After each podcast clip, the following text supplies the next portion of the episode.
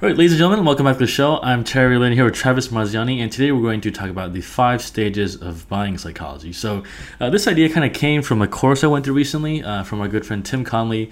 Uh, you may have heard him from the Foolish Adventures show a couple years ago when he was still running it.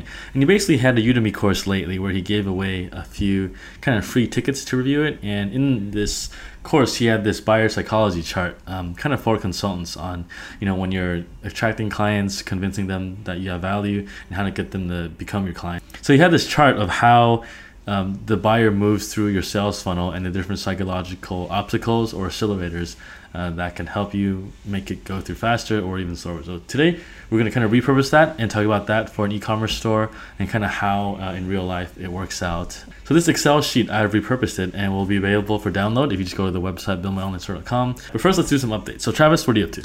Two really cool things that are happening this week. The first one is I'm officially launching the YouTube channel. It's How to E-commerce, and the first video I'm going to do is going to be called How to Start an Online Store, and I'm basically going to go over all the basics of how you start an online store. And most of them are probably, if you already have an online store running, you've probably already done.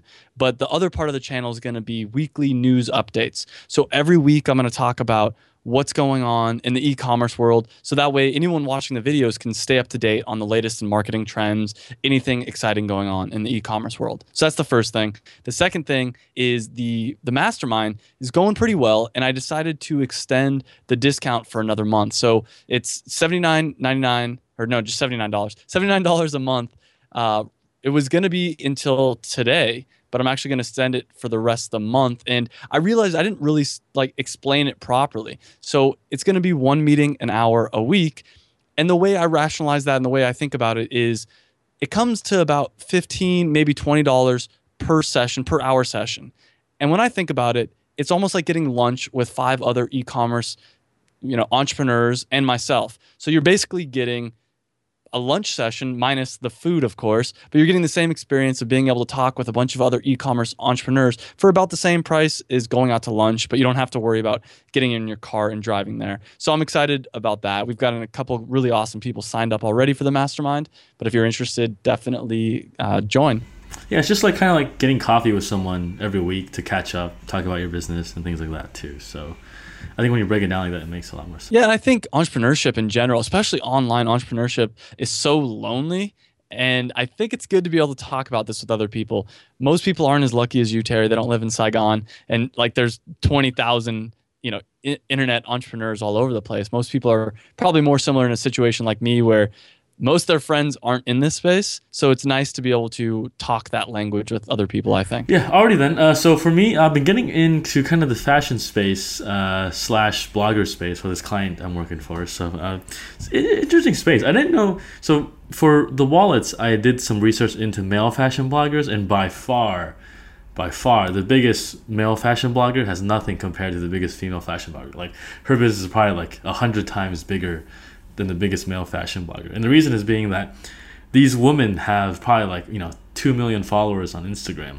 And they're getting on Vogue covers, going to like Fashion Week, getting free stuff for like Dior, Tommy Hilfiger, like getting flown to Hawaii to do a photo shoot. Like I don't know any male fashion bloggers. I know this. Maybe like one or two are kind of at that level, but they're still like nowhere close to getting on like GQ or anything like that too. So it's kind of interesting to see those Facebook pages. You know, 500,000, 2 million followers, things like that. You know, each photo is getting like 9,000 likes on Instagram. It's just crazy how big that space is kind of delving into that. Which is the funny thing is too is that the other side is you have a lot of like little bloggers too because everyone can start one too, right? So probably people just chasing the same dream, but you know, it's kind of like a travel blogging space too, right? There's like it's like a big 80-20 if not 90-10 kind of asymmetrical distribution of the people that are actually crushing it and that are actually kind of grinding their nose on the grindstone too. That is interesting. Well, you know, one thing I forgot to add, by the way, is if you want to apply for the mastermind, go to buildmyonlinestore.com slash apply. Totally forgot about that. That's a big marketing mistake on my part. But uh, yeah. Anyways. Way to get it together. I know. You know call to action, no no destination, but I'm learning. I'm learning. Five stages of buying psychology. Let's go through the five stages or so. Generally, this is what people call the sales funnel, and usually some people say there's four stages, some people say there's five, but generally it starts from awareness, where people find out about you, to interest, where they kind of realize, hey, you have something cool that they might be using to consideration to where they're thinking, hey, maybe I'll buy this, maybe I'll buy that, and to action where they actually add stuff to the cart and to actually become a customer where they actually pay you. So, uh, different ways to describe this, but generally it starts from uh, stage one and stage five. And today we're going to just talk about kind of different psychology. Uh, stages that they'll be in as they move through this stage, and kind of how, as your store, uh, you should change things to kind of uh, either accelerate this process or remove the certain friction points. So I guess first one, awareness. Um, this stage usually kind of is where people are in discovery mode. They don't know who you are yet. Uh, they're kind of just browsing Facebook on YouTube, and maybe they'll see either a paid ad, uh, a guest post, or maybe an interview you did somewhere, and then kind of figure out who you are. So this is a very top of the funnel uh, type of thing too. And so psychologically, in this stage, you're kind of in discovery mode too, right? And so your strategy uh, as a store owner is to get attention. So this can either come in three ways: owned, paid, or earned, which means um, either you own the traffic on your own website, you pay to get it through PPC, Facebook, AdWords, PLA. Amazon ads, Pinterest ads, whatever, right? Or you earn it either through JVs with other bloggers. Um, you know, you do YouTube JVs with people, or you kind of just figure out how to get them to go to your site. So, kind of three main ways uh, that you can do this. And so, let's talk about Travis. How are you doing this then for Oh god, a, a lot of different ways. I mean, paid ads are by far the best bang for my buck, best bang for my time. Obviously, a lot of people I've been talking to recently, they're kind of scared to start doing the paid advertising at the beginning because, you know, they don't know if it's going to back out or not, but if I had to only do one type of advertising, it'd be either AdWords or product listing ads, probably product listing ads for me personally. So that's definitely the number one. I mean, we're also doing a ton of stuff on social media and with our blog. We do the whole spotlight marketing thing, which is going really well for us as well. But yeah, there's a lot of different ways. I, I can't think of just one way that dominates all the others. If I had to, it'd probably be paid though. Yeah, but in general, this is basically your top of funnel stuff, essentially that you're bringing people into your store. So one thing that that's interesting is that different stages have different problems, and depending on where your funnel is leaking, um, you'll have to kind of think about what you got to plug into at different stages here too. So the accelerator for an awareness stage is having the customer uh, knowing the cost of not solving this problem. So, for example, um, say you sell pain relief for, I don't know, arthritis, right? If you don't take your pills, you know the cost of not solving is that you probably won't sleep at night, your joints will hurt, and things like that too, right? So all this depends on your product too, right? Like for example, you sell dancewear, and what would be the cost if someone doesn't buy from you, I guess. Yeah, if they were to buy from a competitor, maybe they don't have the right color. It doesn't feel as well. It feels good on, like the clothes don't feel as good on. They don't look as good. They don't fit as good. Probably things like that are my uh, first guess. But there definitely is a, a branding element, I think, that's coming up with our brand. I mean, think about Lululemon. What benefit does Lululemon have over other brands? Not a lot. It's mostly just a logo. So I think there's a little bit of that with our brand, but for the most part, it probably has to do with the color. If I had to pick just one. Yeah, but the thing about the Lululemon angle is that there's an image thing that comes with using Lululemon, right? Like if you're not using Lululemon, maybe there's like a, you don't look as cool or something like that. There's like a that's the cost of not buying from them. And also like if they don't buy from you, maybe they get something from China that's cheap and then it breaks and they have to go out and buy another one and that, you know, wastes a lot of time, a lot of money, a lot of effort and things like that too. That's so, a, yeah, that's actually another thing I was thinking is, you know, if you go out to dinner, let's say on a date, you can't get the cheapest wine on the list. You literally have no idea what's on the this list of wine, for instance, but you just know you can't get the cheapest one. It could be the best wine on there. You know, maybe it's even a hundred dollar bottle that they're just jokingly putting a ten dollar price tag on. And I think there's a similar thing in all purchases in life. Almost anytime I go to a store, I don't want to get the cheapest one unless I mean unless it's like a generic thing that I know can be substituted. You know what I mean? So I think that there's definitely that aspect with our brand is they want to buy a higher quality product. Yeah, it's basically you know letting them know the cost of not buying from you and whether that whether or not they can either figure that out from your value proposition or knowing what's on the market and the different options too. So I guess the friction point of this stage would basically be not recognizing or being aware of the problem that they have too. So I guess if you sell you know, like arthritis pills, but you don't have arthritis. Well, there's no reason for them to keep moving down your funnel. So stage two is interest. So st- interest is when they've actually been to your site and they're looking around your site, right? So the psychological stage here is that they have to realize a certain problem or need they have, right? So for example, if they're a dancer, they see an article of the dance studio being interviewed by bdancewear.com, then they go to the, your blog and then they click to your store and then they're like, oh, okay, now here maybe something here's maybe something I can use because they sell dancewear, right? So let me make sure I understand it. But so I think one, it's basically once they get to our site, like making them aware of like our value proposition. Is that right? Yeah, essentially, it's like they need to realize that hey, I need to buy good quality dancewear, and these guys offer it essentially. you know, uh, maybe you can help me out on how we do this. But I think I think the biggest thing is we when when they get to our store, we try to make them feel like this is a site built for them. You know, we have clean pictures, lots of color options. So that's a big thing for us for sure. Is when they go to any of the product pages, we make it very easy to use. Like we have all the different color swatches and we've had a lot of people tell us like, "Oh, I love just clicking on the different color swatches, seeing how many colors you guys have." And another thing a lot of people tell us is they come to our site because of all the color options, but they end up still getting buying black or white that they can get any other place. So I think just by virtue of having our different colors clickable as opposed to a lot of other sites they just show you like um oh you can get it in these 10 colors but they don't actually show you the item in the color. So i think that's one thing that we do fairly well. We also have you know an about us page where we we talk about it but i don't know if that's as useful as i i'd like to think it is. Yeah, well, think from a utility perspective, the fact that you show all those colors lets people know that hey, I I can actually choose different colors in my dancewear, and I'm not just limited to like X, Y, and Z, essentially too. So if they have the choice, they know that you offer it, and then they can be like, all right, so what else do these guys sell? And they'll browse around your lycra pants, you know, your booty shorts, all that things like that too. So this is kind of an, like your color thing is kind of been accelerated too because they know there's different solutions available too in that way. So I guess in the interest stage, something that would be a friction would be perceived risk. Uh, either it's too expensive or it's just easier to maintain the status quo. So, for example, if you didn't have the colors, maybe you just had like the text where it didn't show the colors. You know, they might be like, well, what if I buy this and it doesn't actually look like the color it says in the text, or it's different than what I think. Uh, essentially, and then that's maybe be a risk that maybe turns them away at this early stage too. Yeah, I mean, originally we didn't even have we didn't have the ability for people to click on the different colors and see it like show up live. And I think that was a big detractor for a lot of people because it doesn't feel as real. I mean, I don't know if you ever used to buy things off eBay, but I would only ever buy things that have a picture with it. Even if it was a stock picture, I would I'd need some kind of picture. When it was just a text ad, like let's say I was gonna buy a keyboard for my computer, for instance, if it didn't have any kind of a picture associated with it and it was just text, it felt weird to me. Even though I knew that, you know, they're probably going to deliver on what it, it's supposed to be. So I definitely think that that is one element to showing our value. Yeah, because like if you say brown, how do I know the brown you're saying is the same brown that's in my head?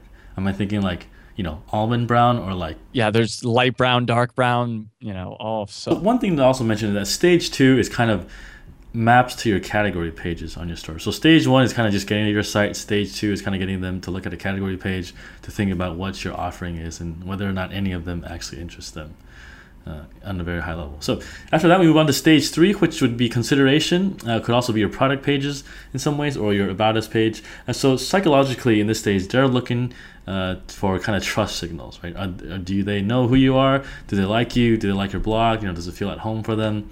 You know, can you be trusted? Things like that too, right? So your strategy here is to kind of build connection and your relationship. So I think you do this really well on your site where I think your mom has a YouTube video kind of welcoming everyone to the store to show that she's a real person uh, kind of everything else that you know what your store is about all your value propositions again it kind of also communicates hey that you know because we have 200 colors you have endless selection of what you want we're made in the usa blah blah blah and she really talks about the benefits and what solutions you guys have too. Yeah that is something i've been trying to work on and you know the more I, I look at this and the more i'm thinking about this i wonder how i can add this to other pages than the about us page because I do think we're in a unique position where we're we're real people we're not just some giant corporation and on top of that my mom has a lot of credibility in the dance clothing world. I mean she knows what she's talking about. She is an expert at this. So I think that I'm, I'm thinking of other ways that we can do it. I know that once we get a customer, we send them emails with like value packed emails that are like, hey, here's seven ways you can DIY your dance costume.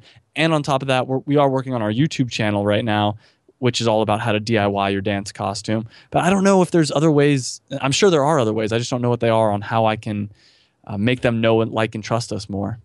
I guess, uh, and this is something I'm trying to get into. I've talked, I think, about on this podcast before is like sending out catalogs and stuff. But maybe we could send out cards to all the different dance studios saying like hey i hope you're having a, a great christmas thank you from bdancewear.com like even people that haven't bought from us before like merry merry holidays or whatever yeah there was something joe polish from genius mastermind did i think every time he gets a new member he sends them an ipad with like his like 50 favorite books as like a free gift, like every holiday or something like that, or when they first join, and then it like basically blows them away as soon as they're onboarded. So I mean, I don't know. I mean, you obviously can't send iPads, but some something of a similar nature where it's like, hey, you know, take this and it'll you know help you run your dance studio better or something like that too.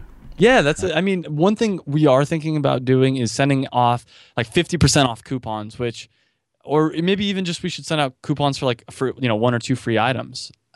I, I just don't want to send them dancewear because we don't know what color, what size, what style they want. So it might be kind of weird. But maybe, yeah, maybe you're right. Maybe there's something I'm not even thinking of that would be like, oh my God, that's amazing.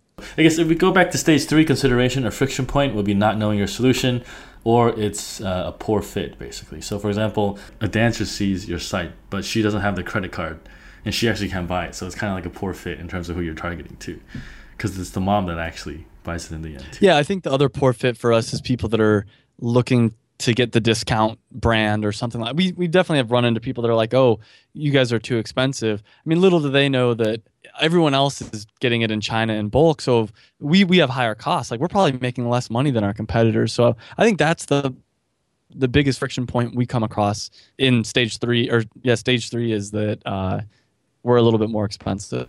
Yeah, and they'll kind of see this when they're in your product page too. Like maybe if you don't charge, maybe if you charge for shipping or whatever, you know these things kind of add up uh, when they're finally about to pull the trigger. So when they do kind of pull the trigger, that'll be stage four action, and psychologically, um, you know they know what they want, they're interested in your stuff, and they're just about ready to buy. So psychologically, um, they need to be convinced and persuaded to buy. And the strategy here is to actually optimize your website and convert it. Uh, you know, have free shipping live chat, all this stuff, just in case you know they have last minute questions that you're ready to do this. And so accelerators, it will be trust signals, either testimonials from other people, uh, social proof, kind of like um, you know BBB type of those accreditations, uh, all like the credit card icons, little stuff like that too. Um, reviews certainly help uh, and things like that. And basically, you want to show credibility and capability too. Right? Like, like say, hey, like you know we ship all our orders within one day so they know that you're not just sitting on the order for two weeks and nothing happens right so there's, there's stuff like that you got to build into your store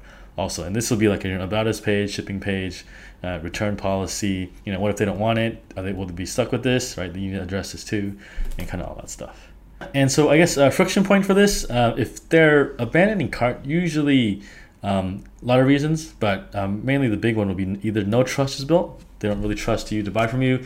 Uh, they either found maybe a better solution or they just don't see the ROI because maybe your stuff's too expensive. They can buy it elsewhere, uh, or maybe you know someone else just has a better value proposition. Yeah, all right, so let's move on to stage five. So stage five would finally be when they're a customer. This is usually a different ball game because when someone buys from you, it's a whole nother cycle to go through, right? But if we run it through this framework, uh, psychologically, it becomes about retention and loyalty. How do you get them to come back again, to get them to buy from you again, and most importantly, to tell their friends, right? So the strategy here is to kind of nurture a relationship either through email uh, or you send them postcards or uh, kind of you kind of engage them either on social media to get them to come back again. And accelerator here is if you exceed their expectations, uh, basically say, you know, uh, you ordered like a VCR, no, who uses VCR?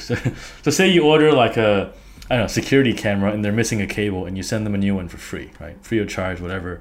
Fast shipping. You exceed their expectations. They love you. They talk. They tell their friends or colleagues and things about you. Whereas if you under exceed or if you miss expectations, you know they might have buyer's remorse, which you don't want to have, or they might just think it's mediocre and not tell everyone to recommend you to. So I think it's a different stage, but just as important because then that's how you kind of grow the top of the funnel too.